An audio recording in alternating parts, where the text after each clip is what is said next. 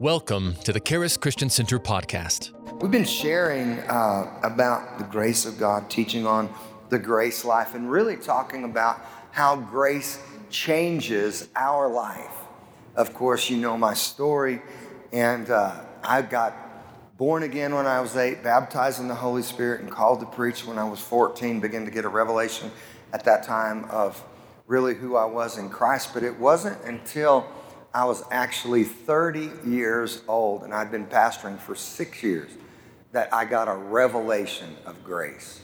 And when I got a revelation of grace, it really changed my life. Praise God. Changed how I deal with people, changed how I do things. And so, praise God, it just, grace will change your life. Amen? If you'll let it. Some people don't let it. Some people are kind of stubborn. But God doesn't want you to be stubborn. Amen? And if you'll let the grace of God, if you'll let Jesus change your life. We said Jesus is the embodiment of grace. And we talked about grace produces, you know, peace and freedom. We talked about all kinds of different aspects of freedom. Free from sin, free to do the will of God, freedom from fear, past, present, future, fe- freedom from fear of man, freedom from the fear of performance or lack thereof. And then we talked about grace leads us into God's abundance. It releases the abundance of God. Today we're going to talk about how grace releases the promises of God. And uh, there's so many things, and they're all by grace. In fact, the Bible says this in Ephesians chapter two, verse eight. It says, "For by grace are you saved through faith." You know, the two messages that really just are paramount in the New Testament are the message of grace and the message of faith. And grace essentially is what God did for us in the person of Jesus when he died and rose again. And grace makes everything that God has for us available, right? Grace makes it a possibility, but faith makes it a reality. And, you know, it says in uh, Romans chapter five, verse two, we have access by grace, uh, by faith into grace wherein we stand.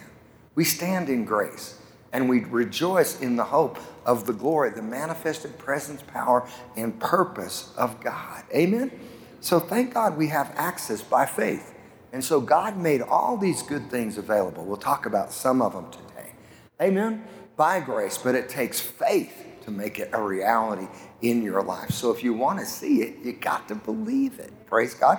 So we're going to uh, begin today, Galatians chapter three, right here in verse one through verse five. He says, "O foolish Galatians, who has bewitched you? You act like you're under a spell, that you should not obey the truth, before whose eyes Jesus has been evidently set forth and crucified among you. I have a question for you. How did you get saved? How did you receive the Spirit? By the works of the law or by the hearing of faith?" All right, is it what Jesus did or what you did? It's what Jesus did, right? And you believed it. That's how you got saved, in other words. I got saved when I heard the gospel. And you can interchange the words gospel and grace. And I believed it. Praise God. And so he says, "Are you so foolish, having begun in the Spirit, are you now made perfect by the flesh?" They begin to say, you have to add something to Jesus, right? You have to add keeping the law, circumcision specifically. But we said, I mean, it can be circumcision. The problem with adding circumcision, then you've got to begin to add the rest of the requirements of the law. And, and nobody's ever kept God's law except for Jesus. And so he, he says, "Have you suffered so many things in vain?" Right? Because when you preach the grace of God, religious people get upset about it. He says, "If it's still in vain, he therefore that ministers," I have another question for you. "He that ministers to the Spirit and works miracles among you, does he do it by the works of the law or by the hearing of faith?" Somebody said the hearing of faith, because here's what happens. You come to church, right? We preach the grace of God. We preach you're saved by grace through faith. Jesus accepts you just like you are. But then after you come to church, we say, now if you're going to do this, right? You need to read your Bible, right? You need to pray. You need to give. You need to do all these things. And, and, and then you got to be kind to your neighbor. And then you can't do all these things. I, I, I joke about, say, the only thing that you can do in a pe- Pentecostal church and not sin is eat. I mean, every, you know, some of these legalistic people, I mean, they're, everything is a sin. and and so, you know, he, he, he says, no, Jesus saved you and Jesus keeps you. Amen? Jesus is the one who saves you, and Jesus is the one who works miracles in your ministry. Everything from the beginning of your Christian life here on the earth to the end of it is really by grace. It's all by grace. Grace, by grace, through faith. You've got to believe it to receive it. Now, in verse six through verse nine, he really begins to say grace is the foundation. He says, he who ministers to you, the, oh, verse six, even as Abraham believed God, and it was accounted to him for righteousness. Know therefore that they who are of the faith, the same are the children of Abraham. And the scripture, foreseeing that God would justify the heathen through faith, preached before the gospel to Abraham, saying, in you shall all nations of the earth be blessed. So then those who are of the faith are blessed with faithful or with believing Abraham. So as you begin to look at that, what, he says grace is the foundation. He says Abraham believed God and it was imputed to him for righteousness. Righteousness, we receive righteousness by faith. And then once you receive righteousness by faith, right standing with God, it really becomes a foundation in your life to receive all the promises of God. So righteousness comes by faith.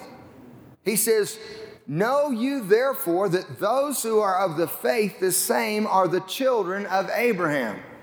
You're God's covenant children by faith. He says the scripture, foreseeing that God would justify the heathen through faith, preached the gospel unto Abraham before it, it saying, in you shall all nations be blessed. Now, what he's saying is righteousness comes by faith.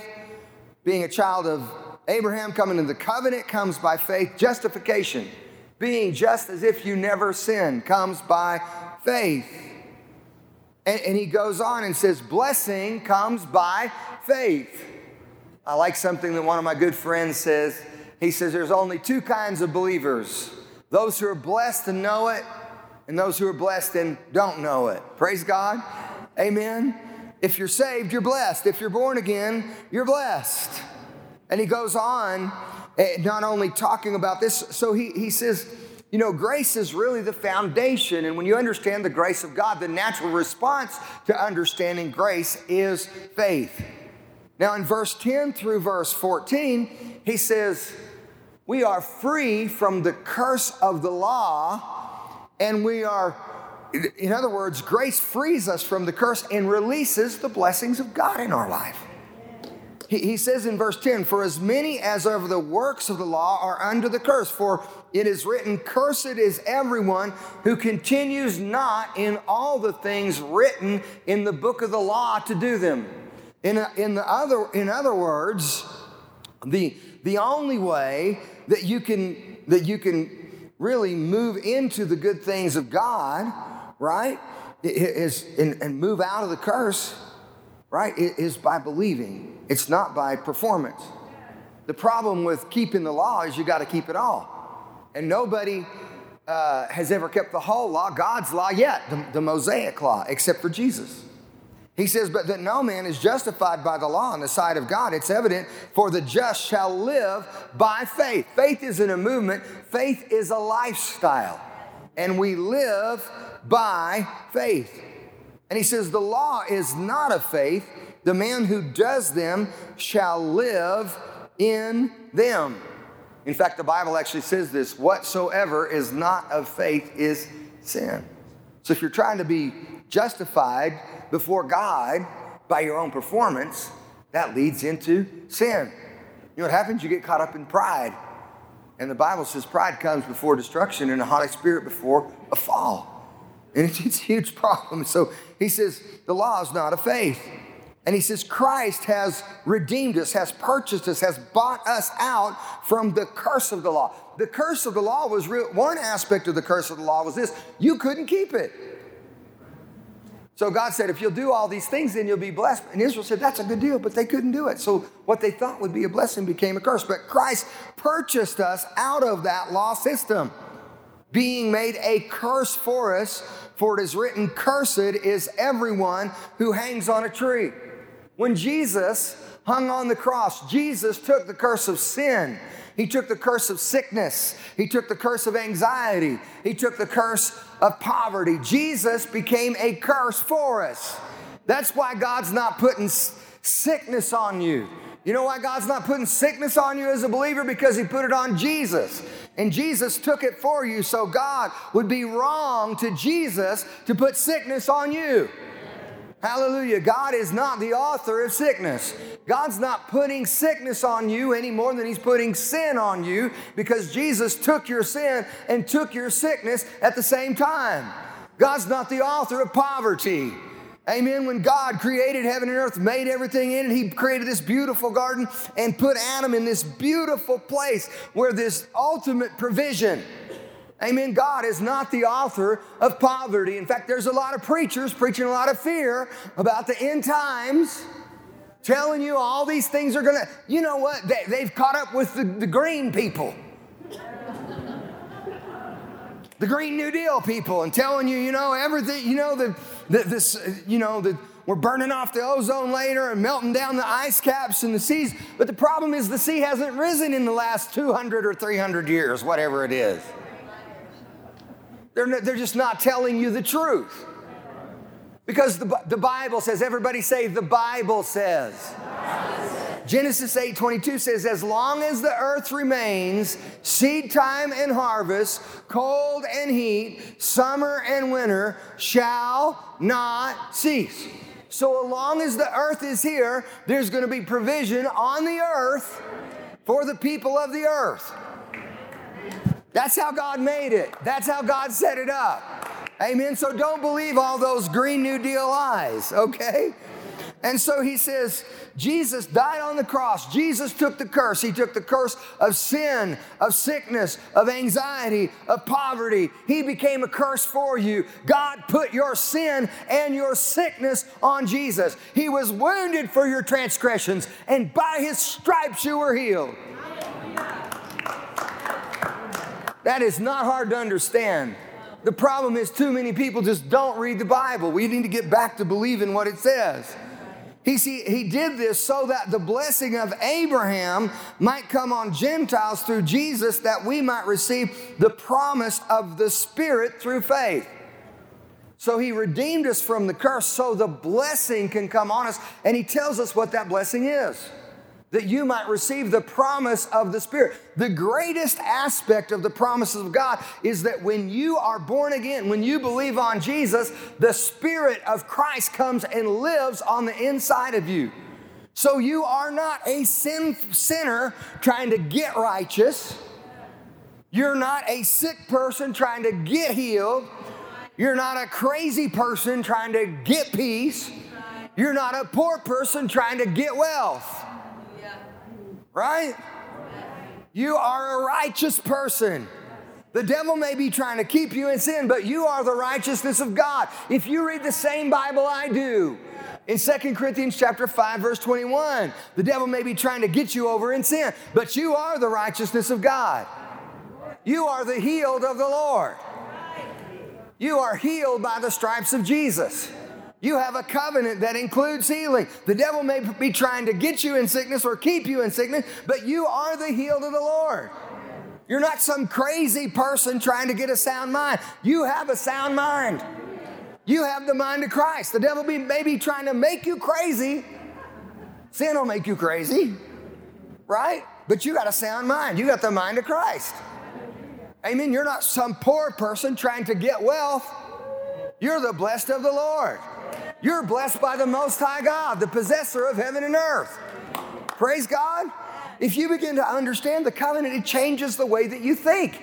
And when you change the way you think, if you're already born again in the Spirit, guess what? You'll that stuff will begin to work in your life. In fact, I was driving out here today, and I was singing, I'm so blessed, I'm so blessed, I'm so blessed. I'm so blessed, I'm so blessed, I'm so blessed. I'm so blessed, I'm so blessed, I'm so blessed. I'm so blessed, I'm so blessed, I'm so blessed. I'm so blessed, I'm so blessed. Now, that's I probably sang that song about ten times. Barbara's probably like, I wish she would sing something else. Praise God. But if you get a blessed mentality, it wor- you know what? It works. It'll work. If you get a blessed mentality, if you're born again, you're blessed and you renew your mind. Now, there's some other practical application things that you can do from the Word. But number one, you got to get it down. This is who you are. This is who the devil may be trying to keep you in poverty. But listen, you're not going to stay. You are blessed by the Most High God, the possessor of heaven and earth. Glory to God. Hallelujah. So I'm a blessed person. Amen. Blessings coming to me. Increases are coming to me. Abundance is coming to me. Hallelujah. I've had some people act like if I leave, the church is going to go broke. Listen, the church ain't going broke. We were doing fine before you came, and we'll be... And I don't want people to leave. But I'm not putting my trust in people. The fear of man brings a snare, but he who puts his trust in the Lord shall be safe. I'm going to keep putting my faith in Jesus. I'm going to keep believing Jesus. I'm going to keep trusting Jesus. It's worked really well so far, and I'm going to keep doing it. Amen. And you know God is no respecter of persons. If he'll take care of me, if he'll take care of my family, if he'll take care of this church, he'll take care of you. Amen. Because he'll be God to you just like he's God to me. Hallelujah. So anyway, grace releases the blessing of, I mean, it, it frees us from the curse and releases the blessing of God. He goes on in verse fifteen through verse nineteen and says that through grace we receive our divine inheritance. He says, brethren, I speak after the manner of men, though it be but a man's covenant, yet if it be confirmed, no man can disannul or add to it. In other words, once the covenant's confirmed, once the covenant is ratified, it's done. You cannot change it. So he says this. Now to Abraham and his seed were the promises made. Who is the seed of Abraham that he's talking about? Jesus. Jesus. He says, not to seeds as of many, but as one, and to thy seed, which is Christ. So God made this covenant with the seed of Abraham, who is Jesus. And when you believe on Jesus, right, you, you come into Christ. Right? And since you are in Christ, the Bible actually says this in Second Corinthians one twenty, all the promises of God in him are yes and amen. So when God sent Jesus, God said yes. Amen? God made it available. When you believe it, you say amen. So you can receive it if you believe it. But the promises ultimately are with Jesus. And when you believe Jesus, you come into Christ, so the promises are yours. You're in Christ. The reason you get all the stuff, we'll talk about this in a little bit, is because you're God's kid. You're in Christ. You're a new creation in Christ.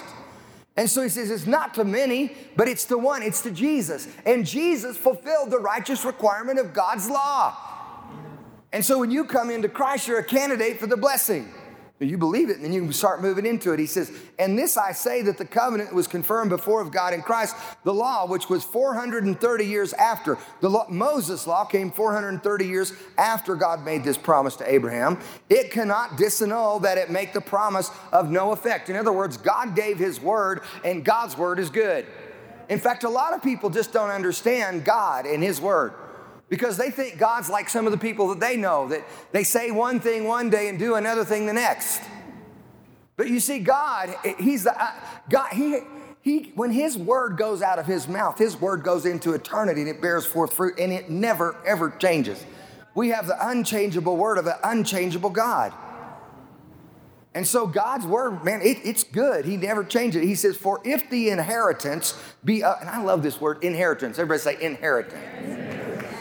If it's of the law, if it's because of performance, it's no more promise. But God gave it to Abraham by promise. Okay, so we receive an inheritance in Christ. In fact, First Peter chapter one says that it's incorruptible and undefiled in it. It might be Second Peter chapter one. It is reserved in heaven for you. Amen. I'm excited about my eternal inheritance. How many of you in this room have ever received an inheritance? Receive your, raise your hand. Okay. I've received one. Did you work for it? No. Did you sweat for it? No. Did you save for it? No. Did you invest for it? No.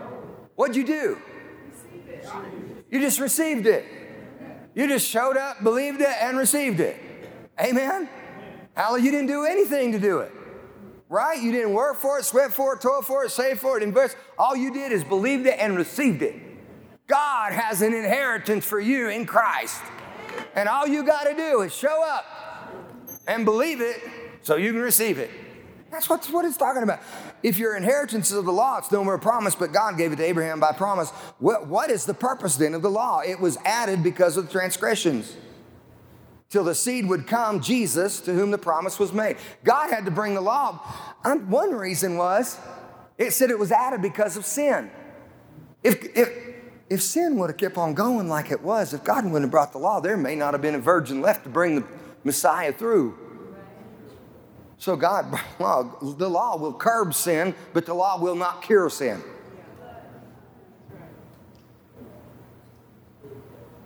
It was added because of transgressions. That's what legalistic people, what happens then. The law will curb sin for a while, but it will not cure it. And it'll get, it'll creep back up. But Jesus cured it. Hallelujah. He says, what was the purpose of the law? It was added because of the transgression till the seed, Jesus, should come to whom the promise was made. The promise was made to Jesus, and it was ordained by angels in the hand of a mediator. Moses was the mediator in the Old Testament. But in the New Testament, Jesus is the mediator of the new covenant. First Timothy two, verse four through about verse six says, there's one God and one mediator between God and man, the man Christ Jesus, who gave himself as a sacrifice for our sin. Hallelujah. I'm going to be glad that Jesus is the mediator.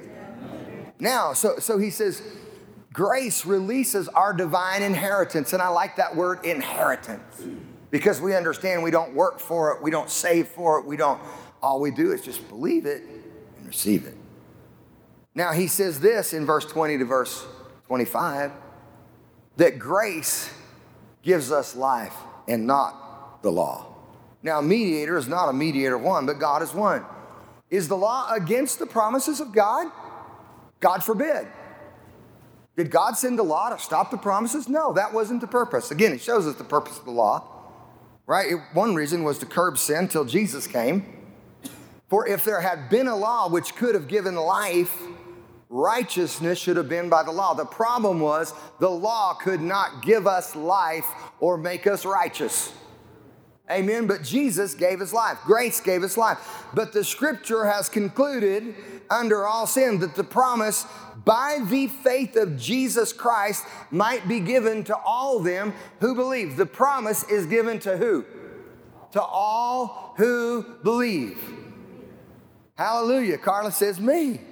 Glory to God. Thank God for the promise. It's good for Carl. It's good for you. Amen.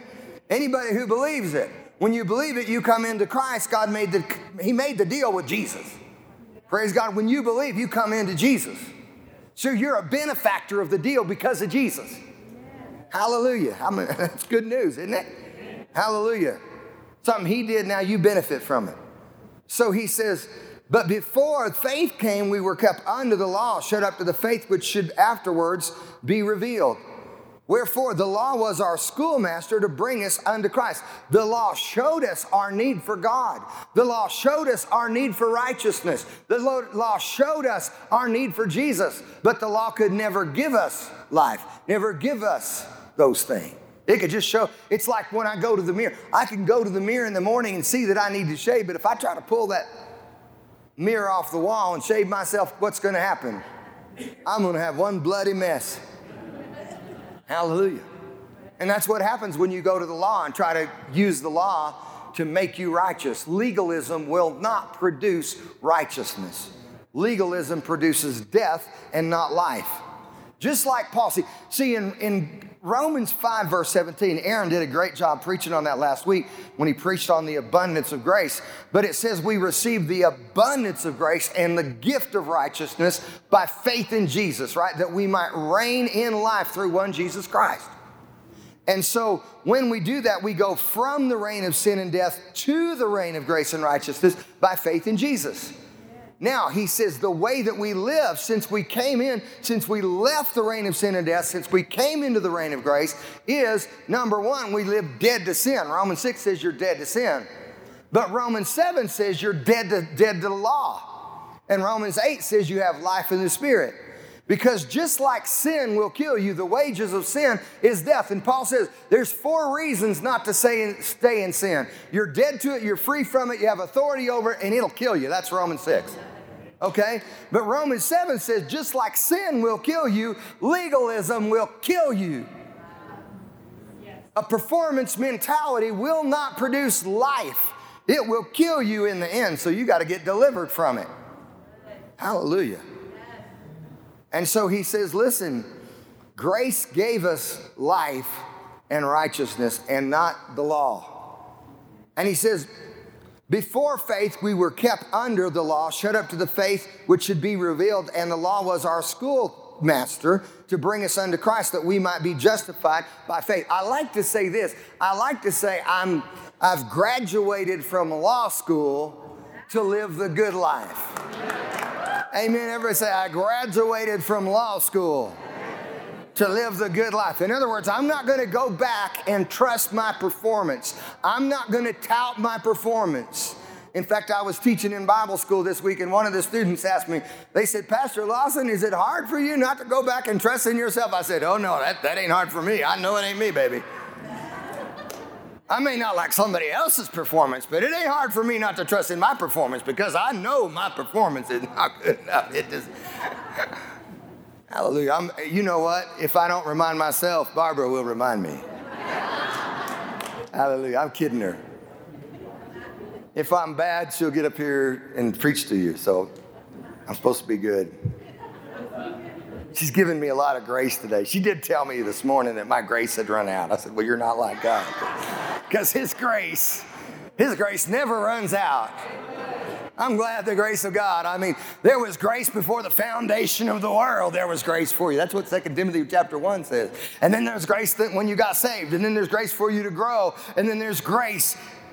Jesus gave himself for us, and he raised us up and made us sit in heavenly places with him, that in the ages to come, this is Ephesians two seven, he might show us the exceeding riches of his grace in his kindness toward us through Christ Jesus. So I'm glad that the grace of Jesus has not run out.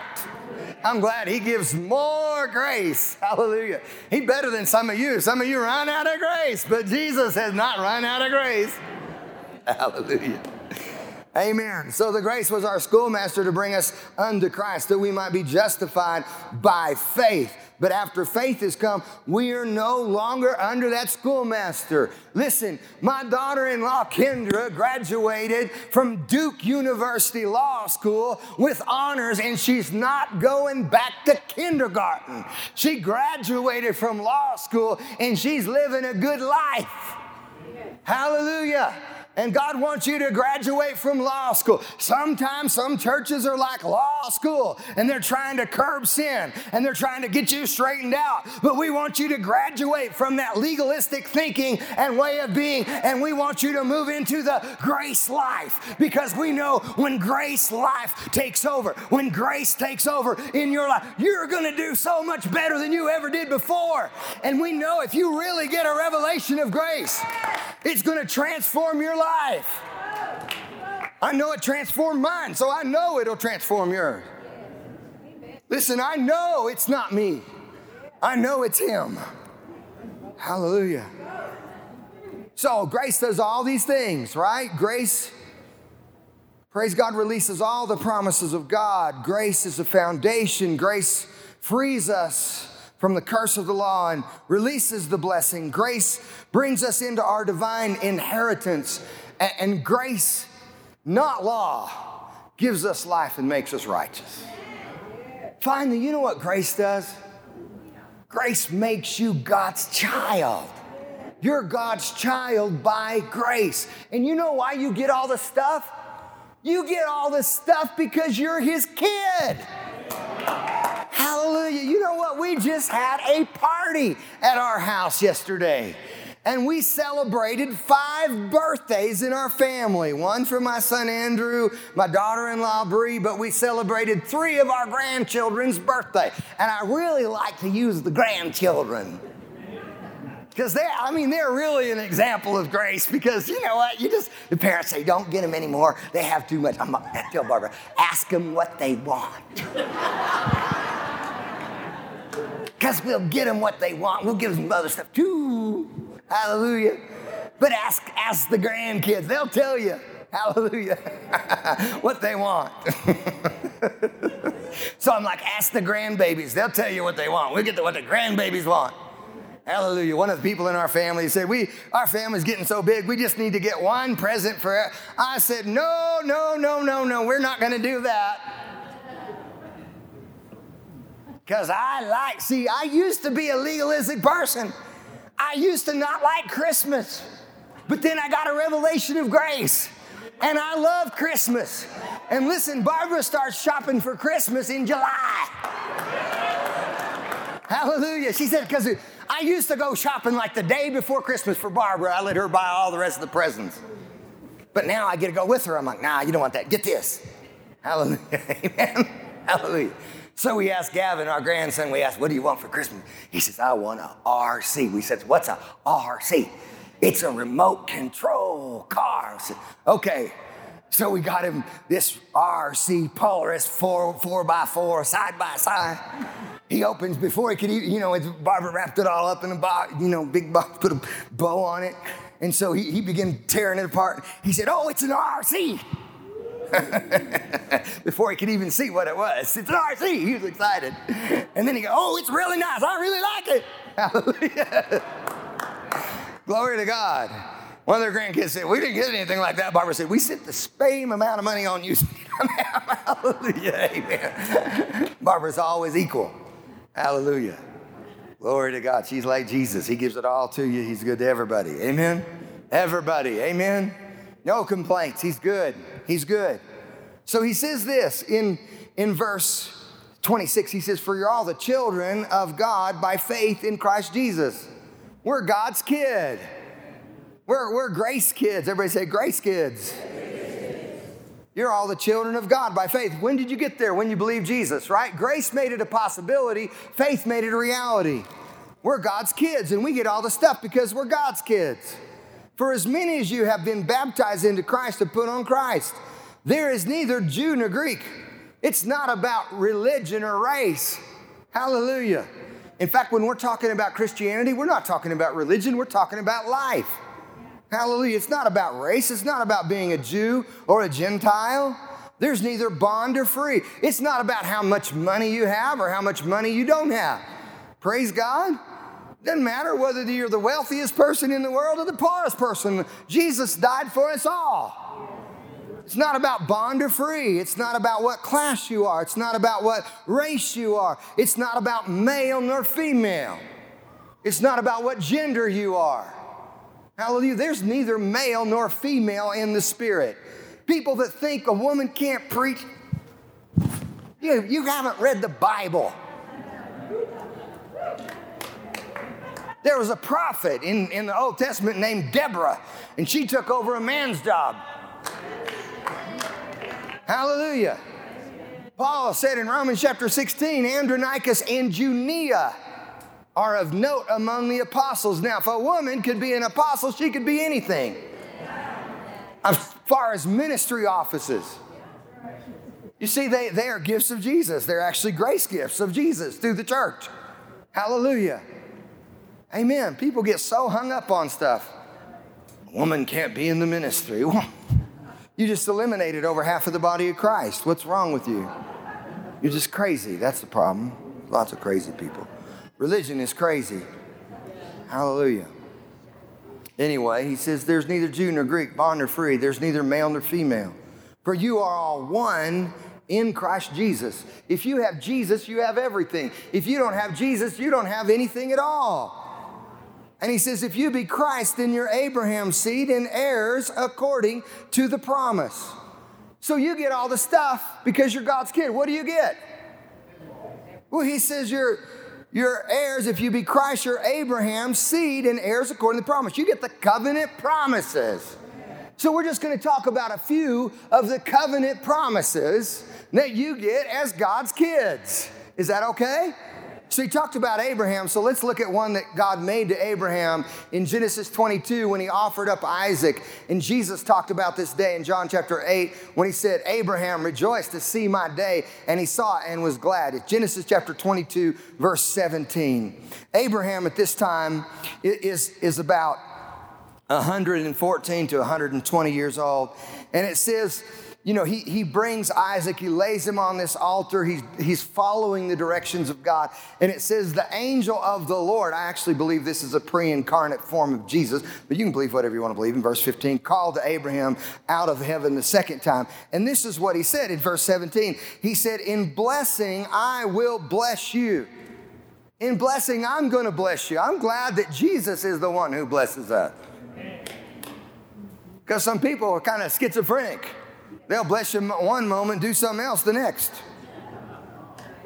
He says, in multiplying, I will multiply your seed. Blessing comes from him. Multiplication comes from him. I like that word multiply. Everybody say multiply. Multiply. He said, I will multiply your seed as the stars of heaven and the sand which is on the seashore. And your seed shall possess the gate of his enemies. Your seed shall possess. I'm going to bless you. I'm going to multiply you. I'm going to give you authority. Your seed's going to possess. You're the head and not the tail, above and not beneath. You're blessed and you're not cursed. I'm going to bless you, multiply, give you authority. God wants you to operate in authority. Those who receive the abundance of grace and the gift of righteousness shall reign in life by one Jesus. Let's look at another promise, Psalm one oh three. Let's look at Psalm one oh three, verse one through five says something like this. Bless the Lord, O my soul, and all that is within me. Bless his holy name, and forget not all of his benefits. Their benefits through believing. He says in verse three, who forgives all of your iniquities. Forgiveness is a covenant promise. How many of you are glad that he forgives all of your iniquity? Who heals all of your diseases. How many of you are glad that Jesus heals all of our diseases? He, he forgives all of our sins. He heals all of our diseases. Who redeems. That word in the Hebrew is in the present active state. He is presently actively redeeming our life from destruction. He is protecting us. He is delivering us. He is freeing us. Who crowns you with loving kindness and tender mercy. His favor is on you. Everybody say, the favor of God is on my life. Isn't that good? Who satisfies your mouth with good things. Glory to God. Good things. So that your youth is renewed like the eagles. Hallelujah. He makes provision, forgiveness, healing, protection, favor, provision. It's all in Jesus. Let's look at another one in, in Matthew chapter fifteen in the life of Jesus. There's this Greek woman and she comes to Jesus and, and, and she says, Lord, will you come and heal, heal my sick daughter? Jesus said, listen, this isn't right to take the children's bread and cast it to the dogs. Now, what did he say when he said that? Matthew fifteen, verse twenty-six. It's not right to take the children's bread and cast it to the dogs. He said healing is the children's bread. Now, this woman wasn't looking for a reason to get mad. She wasn't looking for a reason to quit. She wasn't looking for a reason to go somewhere else. She was just looking for a reason to believe. And she said, Lord, yet the dogs eat the crumbs. Call me a dog if you want to. But the dogs eat the crumbs that fall from the master's table. She said, Jesus, one crumb of, of your power will deliver my demon-oppressed daughter. Jesus said, woman, great is your faith. Hallelujah. Healing is the children's bread. I'm glad today that we have a covenant that includes healing. You know what? I make no apologies for preaching the gospel of healing. Because the Bible, everybody say the Bible says, by his stripes you were healed. At the same time, Jesus took your sins. He took your sickness. Himself bare our sicknesses. He took our infirmities and bare our sicknesses. Isaiah fifty-three five. So many people get upset because they're just looking at experience rather than looking at the promises. Now, I had a man come to first service last week, and he, he had a cane. He said, Pastor, I don't want this cane, but I, I can't walk without it. And he came up for prayer at the end of the service. And he came today, and he said, look at me. Hallelujah. And he didn't have his cane. I told him, you're going to get better and better and better. And I had another young girl. She had me pray for her. She said, are you right there? She had a lump on her head, and she had me talk to me out here, and she ran out, and, and I was trying to catch this other minister. I almost needed to apologize. Stand up. She came to me on Tuesday. She had a lump on her head, and I laid my hands on the lump on her head. And she, it was Wednesday, actually. She came to me. I was at Bible school. She said, Pastor, that lump is gone. I laid hands on her, told her, you're healed. I knew she was getting it. Praise God. Then I ran to catch her. This was a quick prayer. Amen. How many of you know it doesn't, Jesus didn't pray long when he raised Lazarus from the dead. He said, Lazarus, come forth. He prayed a long time in private, but when he got out in public, he just spoke the thing. Praise God. Hallelujah. She came on Wednesday and said, I'm healed. I prayed for another woman on Wednesday, and she was probably sixty-some years old, and she said, I have cataracts, and I have a hard time with my sight. And I said, listen, your eyesight's going to get better and better and better. And she came on Thursday and said, Pastor, my eyes have already cleared up. My sight's already a lot better. I said, it's going to get better and better and better till it's perfect. Listen, I want to tell you that Jesus is the same yesterday, today, and forever. I want to tell you that Jesus took your sins and took your sicknesses, and healing is the children's bread. And I will never apologize for preaching the gospel of healing.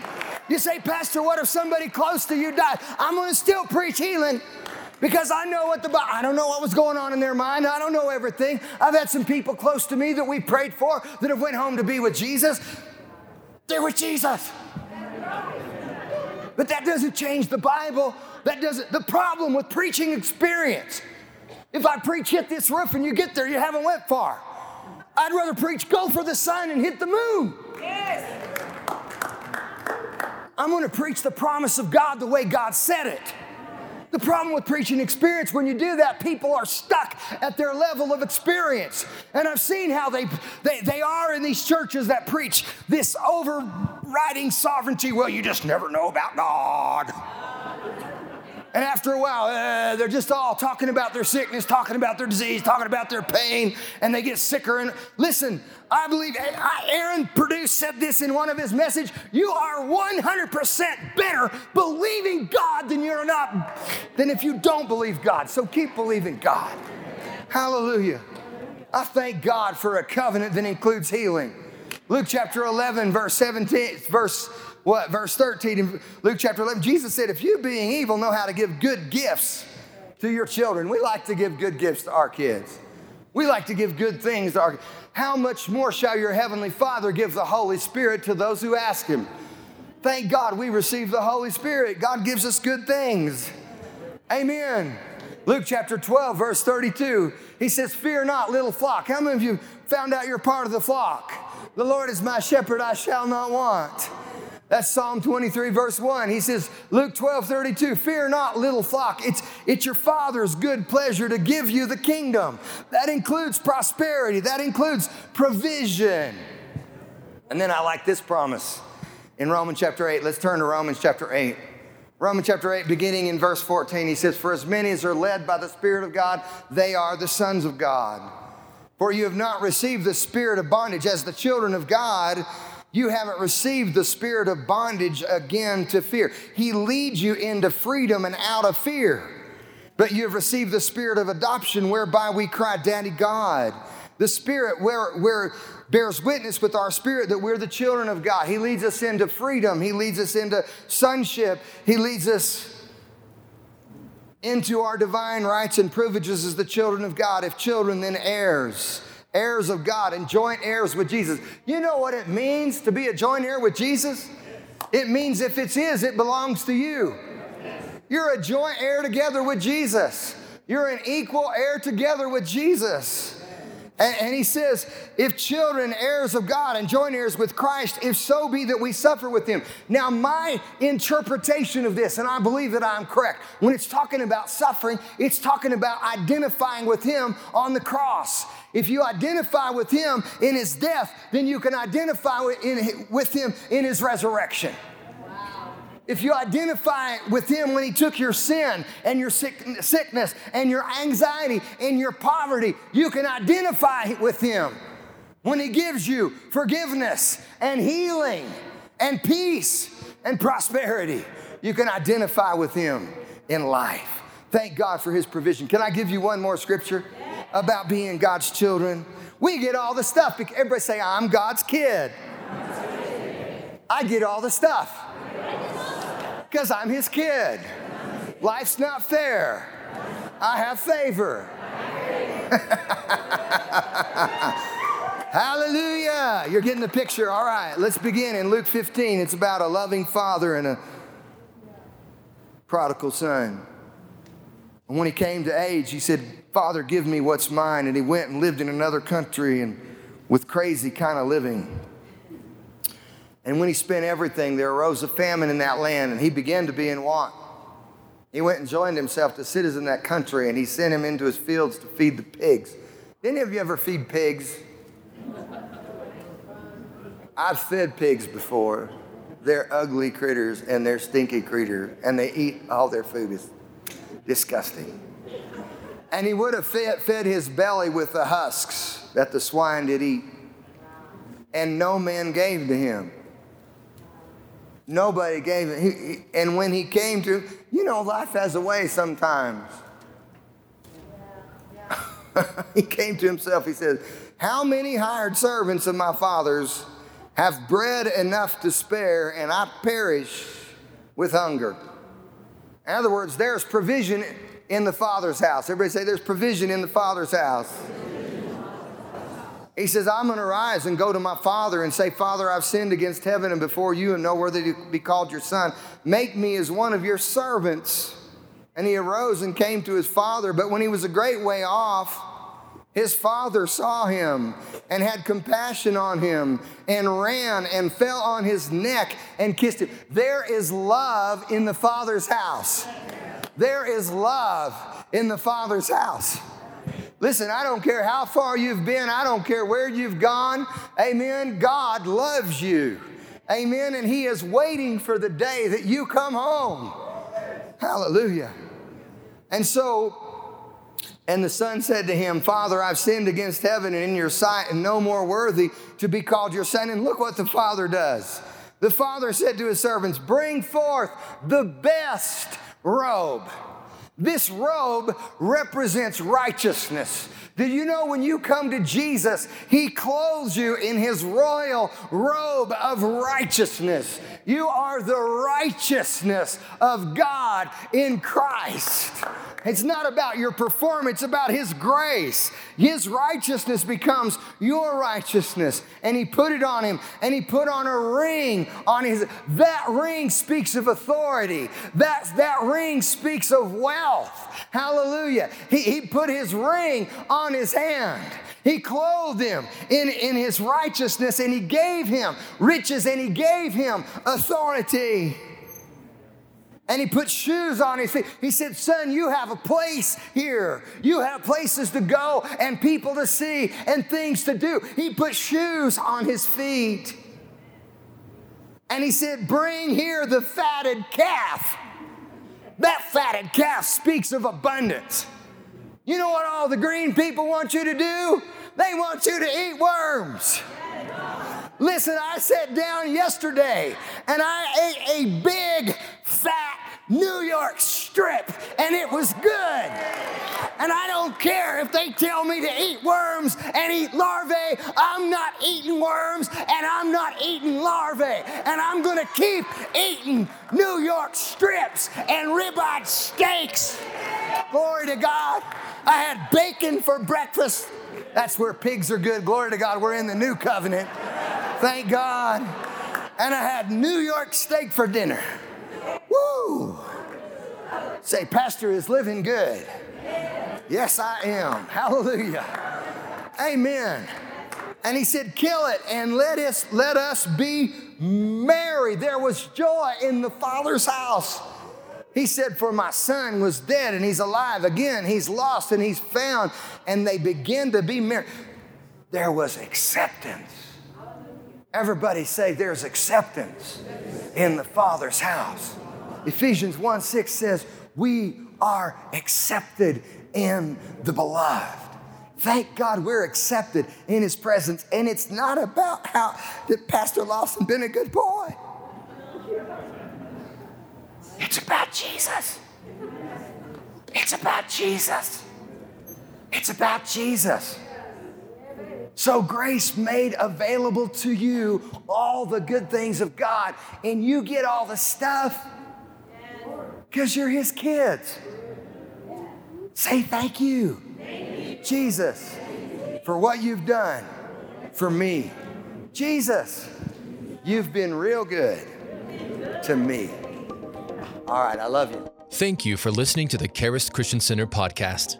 If you would like to receive prayer, product, or more information about the ministry, go to w w w dot karis christian center dot com or call us at seven one nine, four one eight, four thousand.